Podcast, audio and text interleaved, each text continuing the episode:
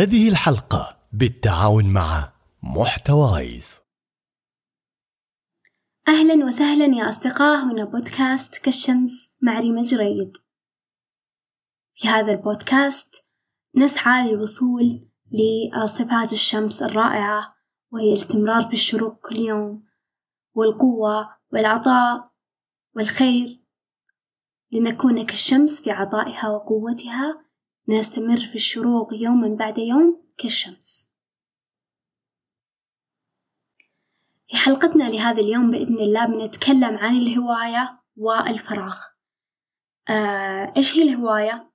إيش هو الفراغ؟ كيف الإسلام تكلم عن هذا الشيء وفسرها؟ إيش فائدة الهوايات؟ وليش مهم إن يكون عندي هواية؟ وليش مهم إن يكون وقت فراغي مليء بأشياء معينة؟ من أعظم النعم التي امتن الله بها على بني آدم هي نعمة الوقت، حيث أن الله سبحانه وتعالى أقسم بالوقت وقال والعصر هذا مثال على الكثير من الآيات اللي أقسم الله بها في الوقت. وهذا يبين لنا قديش الوقت مهم. حتى النبي محمد عليه الصلاة والسلام قال اغتنم خمسا قبل خمس حياتك قبل موتك وصحتك قبل سقمك وفراغك قبل شغلك. وشبابك قبل هرمك وغناك قبل فقرك. وهذا يدل على أن الفراغ يعتبر نعمة زيها زي الصحة زيها زي الشباب وزيها زي الغنى. هي لازم تستثمر ولازم تنحط في الأماكن المناسبة عشان نقدر نستفيد منها. طيب في كثير ناس يقولون عندنا مرة أو وقت فراغ كثير وما ندري شو نسوي فيه. أو يجيك صنف ثاني من الناس اللي يقول لك والله أنا وقتي ما عندي وقت لشيء فالأول يحتاج إنه يكتشف نفسه إنه يروح يجرب عشان يلقى هواية تناسبه يعني مستحيل إنك تعرف إنك مثلا تحب القهوة إلا إذا ذقتها. نفس الشيء الهوايات أنت لازم تروح تجرب هذه الهواية. تجرب ترسم تجرب تطبخ تجرب تسوي شيء معين. عشان تشوف أنت تحب هذا الشيء ولا لا وبالتالي تخليك هواية لك. وبالنسبة للناس اللي ما عندهم وقت هذول يحتاجون تنظيم للوقت وترتيب للأولويات. وهذا بيكون موضوع آخر نتطرق له ممكن في الحلقات القادمة. لكن إحنا نبغى نركز على الناس اللي عندهم وقت فراغ كثير وما هم عارفين كيف يستغلونه أو كيف يديرونه بشكل ممتاز. في مقولة مشهورة جدا تقول للأمانة بحثت عن قائلها ولم أجده فاللي يعرف القائل يشاركني اسمه. هذه المقولة تقول نفسك إن لم تشغلها بالحق شغلتك بالباطل. ومعنى هذا الشيء إنه أنت أنت عندك مثلا وقت مثلا نقول اليوم مثلا أنت طالب لسه في المدرسة أو في الجامعة عندك مثلا نقول ثلاث ساعات فراغ متفرقة. ساعة مثلا في في بريك الجامعة ساعة أول ما ترجع من للبيت ساعة قبل النوم مثلا. هذه الساعات ممكن أنت كلها تقضيها على جوالك وممكن تمارس شيء فيها أو تحضر فيها دورات معينة وممكن تسوي فيها شيء سلبي جدا. يعني مثلا زي الناس اللي مثلا عندهم عادات سيئة يشوفون أفلام إباحية أو أفلام مخلة أو حتى ممكن يعني اللي يقضي وقته بالتدخين وغير هذه الأشياء اللي بس والله أنا ما عندي شيء أسويه يلا خليني أشغل نفسي بهذا الشيء. في تجربة سووها على بنات. هذول البنات كانوا يعني من تقريبا من يوم كانوا صغار من كانوا صغار وهم يعرفون يقودون يقودون الدراجة وكانوا يعني يعتبرون محترفين في هذا الشيء. فقالوا لهم إحنا بنعطيكم شهر ثلاثين يوم. هذا الشهر نبغاكم تتعلمون آه نعطيكم دراجة تمشي بالعكس. كيف تمشي بالعكس؟ يعني لما تلفها يمين تروح يسار لما تلفها يسار تروح يمين وهكذا. فأعطوهم هذه الدراجة وقالوا تدربوا عليها مدة هذا الشهر كاملا. طيب؟ فهم الحين وإيش بيسوون؟ بيبدلون عادة عندهم قديمة اللي هي امتدت 15 سنة أو أكثر يعني يوم كانوا صغار بعادة أخرى. فقعدوا خمس أو هذا الشهر كاملا يتدربون على هذه الدراجة اللي طريقتها مختلفة. بعدين قابلوا الشخص اللي طلب منهم هذه التجربة. بالفعل يعني عرفوا يقودون هذه الدراجة بشكل مرة كويس. بعدين هو إيش سوى؟ راح جاب لهم الدراجة الطبيعية اللي هم كانوا متعودين عليها وقال يلا خلينا نشوف هل بتعرفون تسوقونها ولا لا؟ أعطاهم هذه الدراجة والصدمة يعني حتى هم انصدموا من أنفسهم إنهم ما عرفوا شلون يسوقون فيها. بعضهم قام يطيح ويتمايل يمين ويسار تخيلوا مع أنهم عادة تعودوا عليها بشكل كبير. فعشان كذا مهما كانت كنت متعلق في عادة معينة سيئة صدقني أنت بالعزيمة والاجتهاد تقدر تبدل بين عادة لعادة أخرى وتقدر تشغل نفسك بالشيء الصحيح. يعني يعني من حرفيا أتوقع كلنا نعرف أضرار يعني يمكن أكثر شيء إحنا نسويه في أوقات فراغنا إنه نقضي وقتنا على مواقع التواصل الاجتماعي آه، من برنامج لبرنامج من تطبيق لتطبيق وغيرها من الأشياء. وكلنا نعرف قديش هذا الشيء مضر على صحتنا الجسدية والعقلية والنفسية. هذا غير الأشياء المضرة اللي يبثونها المشاهير اللي تأثر يعني تأثير إنك جالس على الجوال 24 ساعة مضر على الصحة وبرضو الأشياء اللي يعرضونها المشاهير مو دائما شيء يعني يفيدك. مرات شيء حتى يأثر عليك سلبا. فأنا أنا مو مع الناس اللي وصل مثلا يقول لك والله اقطع ال social media وخلاص مثلا سوي social media detox هذا اللي مشهورين فيه. إلا إذا كنت واصل لمرحلة إدمان جدا عالية ممكن تسوي هذا الشيء عشان يخف الإدمان عندك ثم بعدين ترجع بالتدريج. يعني الحين حياتنا صار لا غنى عن هذه الأشياء. لكن المشكلة إنه آه لما أنت تقضي وقت كثير على هذه المواقع التواصل الاجتماعي دماغك بيكون دائما مشتت. ما تقدر تركز على الأشياء المفيدة أو الأشياء اللي أنت تبغى تشتغل عليها من جد. وبرضو ما راح يكون عندك وقت لشيء ثاني. يعني كثير ناس من اللي سووا مثلا ال social media ال social media detox اللي هو آه صيام آه social media أو شيء زي كذا. قالوا إنه يعني مرة فادهم آه وإنه حسوا إنه من جد من جد في وقت فراغ كثير. قالوا إحنا قاعد يعني اكتشفنا إنه في وقت فراغ كثير وإنه قاعد قدرنا نسوي أشياء كثيرة. قدرت أقرأ كتاب أجلس مع أهلي شوي أروح أساعد أمي في الطبخ. والله أروح أسوي كذا وأسوي كذا وأسوي كذا. وخلص أشغال كثيرة ولسه في وقت. وأروح أمارس هوايات من زمان ما سويتها. فإحنا بس محتاجين ممكن أقول لك يعني كتجربة معينة يوم واحد حاول تخلي جوالك بعيد. مو شرط إني تقفله كامل بس مثلا قفل الإنترنت فيه. طيب؟ إذا والله في أشخاص مهمة يعني لازم تتواصل معاهم ممكن تقول لهم ترى أنا بقفل الإنترنت حقي آه فإذا تبغى تتواصل معي اتصل علي. تقفله لمدة يوم تقفل الإنترنت لمدة يوم وتحاول في خلال هذا اليوم تشوف إيش بتسوي في وقتك. تشوف قديش بركة في وقت كثير وبتبدأ تسوي أشياء مرة كثير. ومخك بيكون صافي لما أنت بتركز مهمة معينة أو تسوي أشياء حتى سبحان الله في أشياء مثلا والله أنت كاتبها في خططك اللي تبي تسويها السنة اللي راحت واللي قبلها واللي قبلها بس ما سويتها ليش؟ كلها بسبب أن وقتك مشغول بأشياء آه، غير مهمة ما خلت مجال للشيء المهم يعني نفسك إن لم تشغلها بالحق شغلتك بالباطل كلنا عنده طاقة معينة هو بس محتاج إنه يفرغ هذه الطاقة في شيء آه، كويس أو شيء مفيد عشان هذه الطاقة ما تروح بال... وتصير نتيجة عكسية وتروح لشيء مضر وشيء غير مفيد. يعني لو نقدر نشبه النفس البشرية نقدر نشبهها بالمعدة أو البطن يعني. إذا مثلا مليت بطنك بحلويات وخرابيط وأشياء ما هي مفيدة بتشبع صح؟ بس ما راح تفيدك هذه الأشياء. والعكس صحيح إذا مليت بطنك بالأشياء المفيدة آه ما راح يكون في مكان إنك تضيف شيء مفيد. وهكذا. صراحة أنا أشعر نوعا ما بالندم إني في فترة المراهقة حقتي ما استغليت وقتي كما يجب يعني. لكن الحمد لله كل شيء له سبب. لكن لو يرجع بي الوقت أكيد بستغل وقت الفراغ هذا في أشياء أكثر وأحسن. ممكن أفرغ طاقة لأن حرفيا كانت عندي طاقة جدا عالية. كنت يعني حتى حركية بزيادة. فليش ما استغليت هالشيء؟ okay مثلا أنا والله بديت القراءة من سن صغير وكذا بس برضو كان عندي وقت فراغ جدا كثير. تمنيت إني قرأت كتب أكثر إني ساهمت مثلا آه، في تطوعات أو سويت شيء أو سويت يعني أشغلت نفسي أكثر لأن كان عندي وقت فراغ جدا كبير.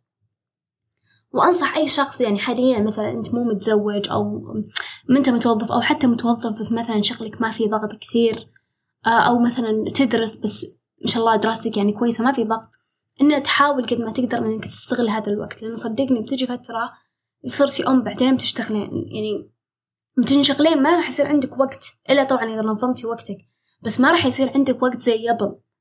فاستغلي استغلي وجود الوقت عندك حاليا لأنه جدا ثمين. ممكن تبنين عندك عادات تساعدين نفسك. آه وانتوا لا تفكرون في انه استغلال الوقت بس من جانب آه يعني انه من جانب يعني مهني بس. انه والله مثلا أنا ما أبغى أتوظف فخلاص ما داعي والله أروح أتعلم لغة جديدة ولا أسوي شيء جديد.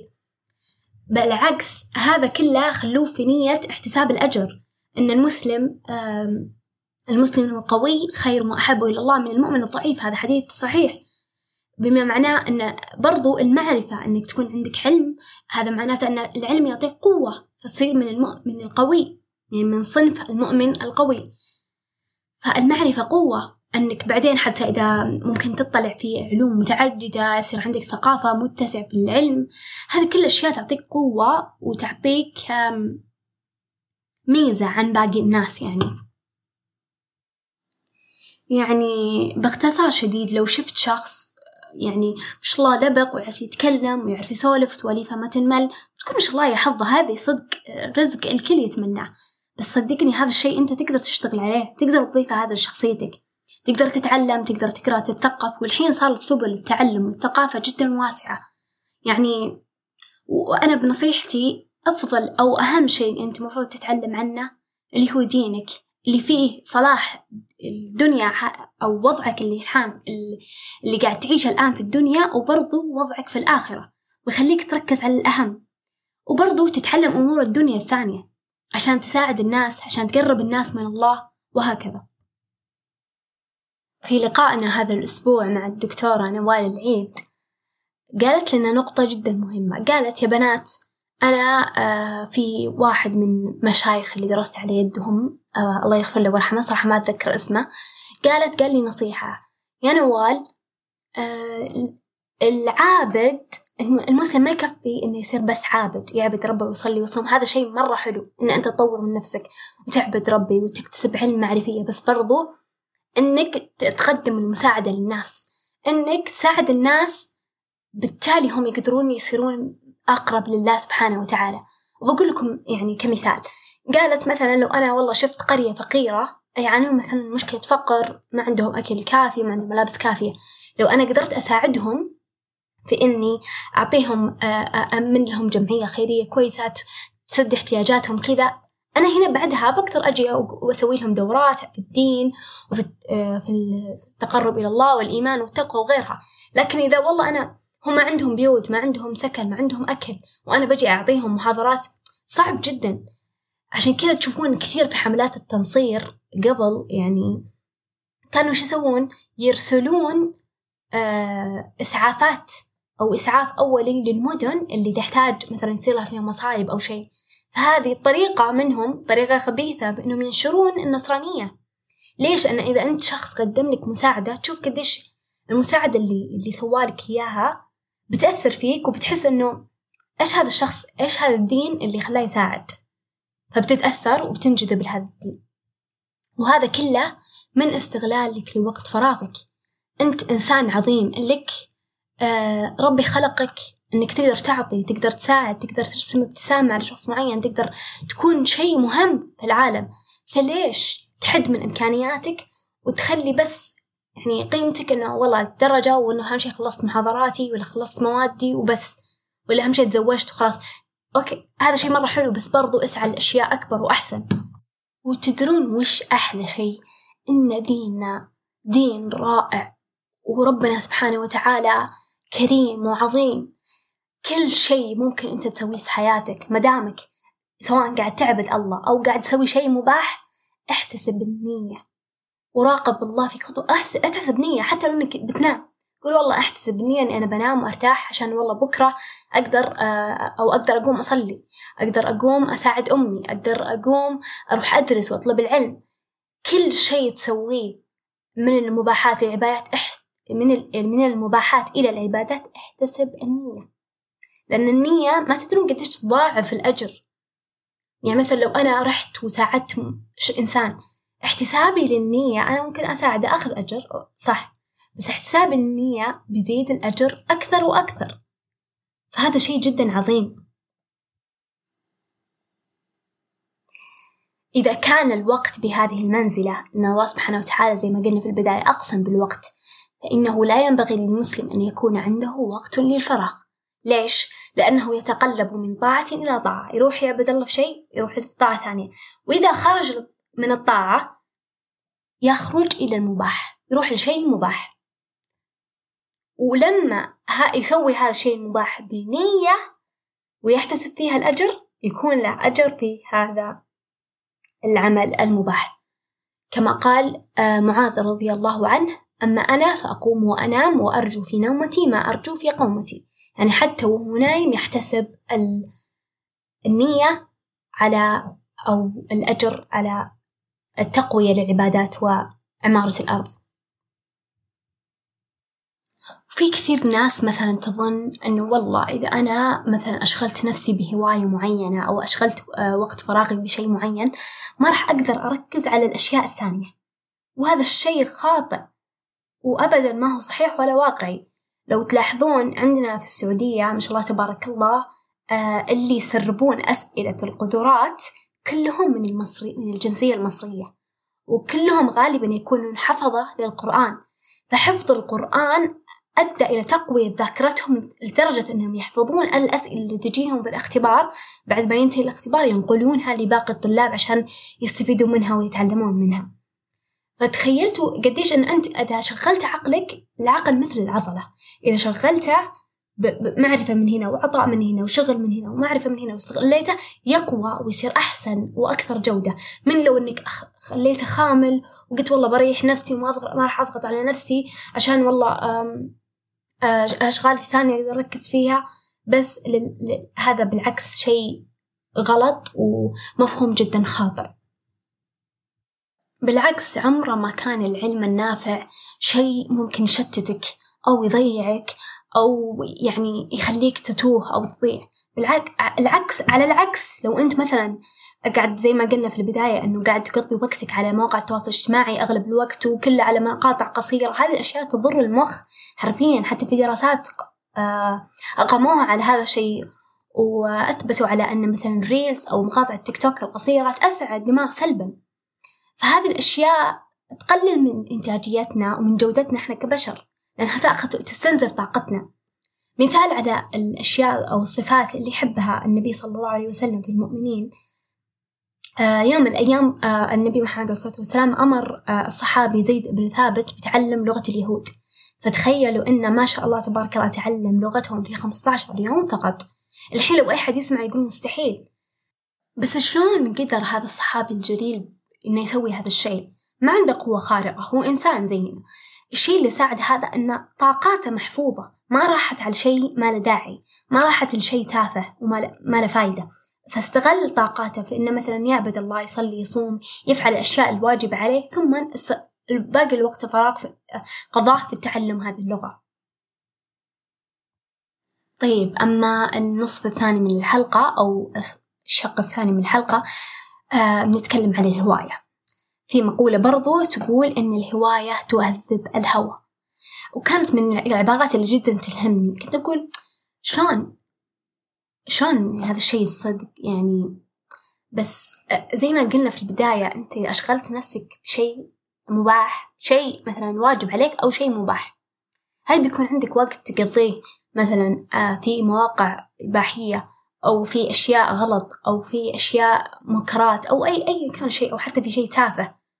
طبيعي. طبعا لا ما راح يكون عندك وقت أصلا إنك تقضيه في هذا الشيء لأنك مشغل نفسك بالهواية هذه حقتك. ولما نحن نتكلم عن الهوايات لازم تنتبهون إنه تكون هواية حلال. ما هي أي هواية؟ يعني مثلا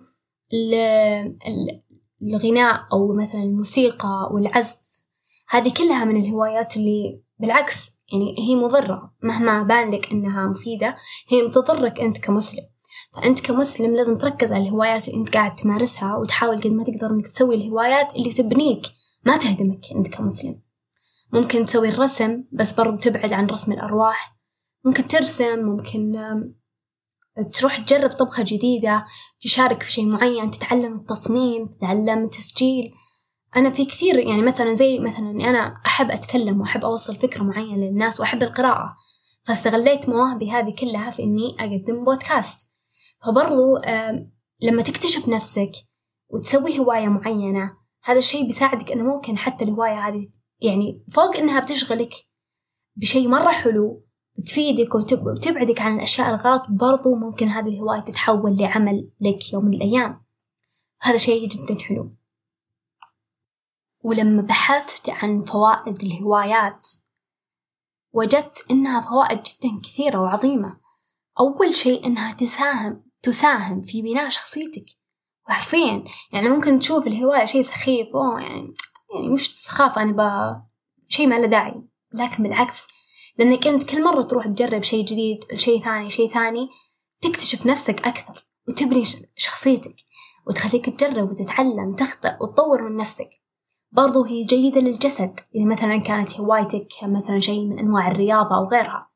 برضو تساعد على تحسين الصحة العقلية. لو لو سووا دراسات كثيرة على مرضى الزهايمر من الأشياء اللي تسهل إن الشخص يصاب بمرض الزهايمر في إنه ما, ما يشغل عقله. ما خلاص مثلا أنا والله تقاعدت خلاص ما في شغل مو لازم أتعلم شيء مو لازم أسوي شيء. فالعقل زي ما قلنا عضلة. إذا أهملت هذه العضلة ضعفت مما أدى إلى نشوء مثلا مرض مثل الزهايمر أو الخرف أو غيرها برضو الهواية تحسن الإبداع تهدئ الروح وتقلل من الإجهاد وتساعدك على إنك تفصل. مثلا لو عندك شغل وضغط في الشغل تساعد إنك تفصل بين الشغل وبين شيء يريحك وشيء تحبه. تقوي العلاقات وتحسن من الحياة المهنية تساعد في فترة التقاعد زي ما قلنا. توفر دخلا إضافيا وتساعد على شكر الآخرين. يعني تبدأ تحس بقيمة الأشياء اللي تقدم لك فتشكر الناس عليها. آخر نصيحة أبغى أقولها في هذه الحلقة إذا أردت أن تقلع عن عادة سيئة ابدأ بعادة جيدة. والمعنى إنه مثلا أنت عندك عادة سيئة مثلا كثرة مسك الجوال أو شيء حاول إنك تستبدل هذه العادة بشيء مفيد. تدريجيا تدريجيا تبدأ تنسى أصلا هذه العادة القديمة اللي موجودة عندك. ابدأ مارس الرسم وترى مو لازم أنت تمارس هواية وتكون مرة ممتاز فيها. يعني أنا من الناس اللي أرسم وماني ذيك الرسامة الفنانة بس أرسم عشان متعة عشان يعني أخلي مخي شوي يفصل عن الضغوط والأشياء. فابدأوا اليوم آه، بهواية تفيدكم تنميكم وتساعدكم آه، وكل الحب. لا تنسون تقييم هذه الحلقة ومشاركتها مع شخص إذا عجبتكم. وتابعونا على مواقعنا في التواصل الاجتماعي آه، عشان تقترحون علينا مواضيع وتعطونا آراءكم وغيرها من الأشياء. نلقاكم بإذن الله في الحلقة القادمة.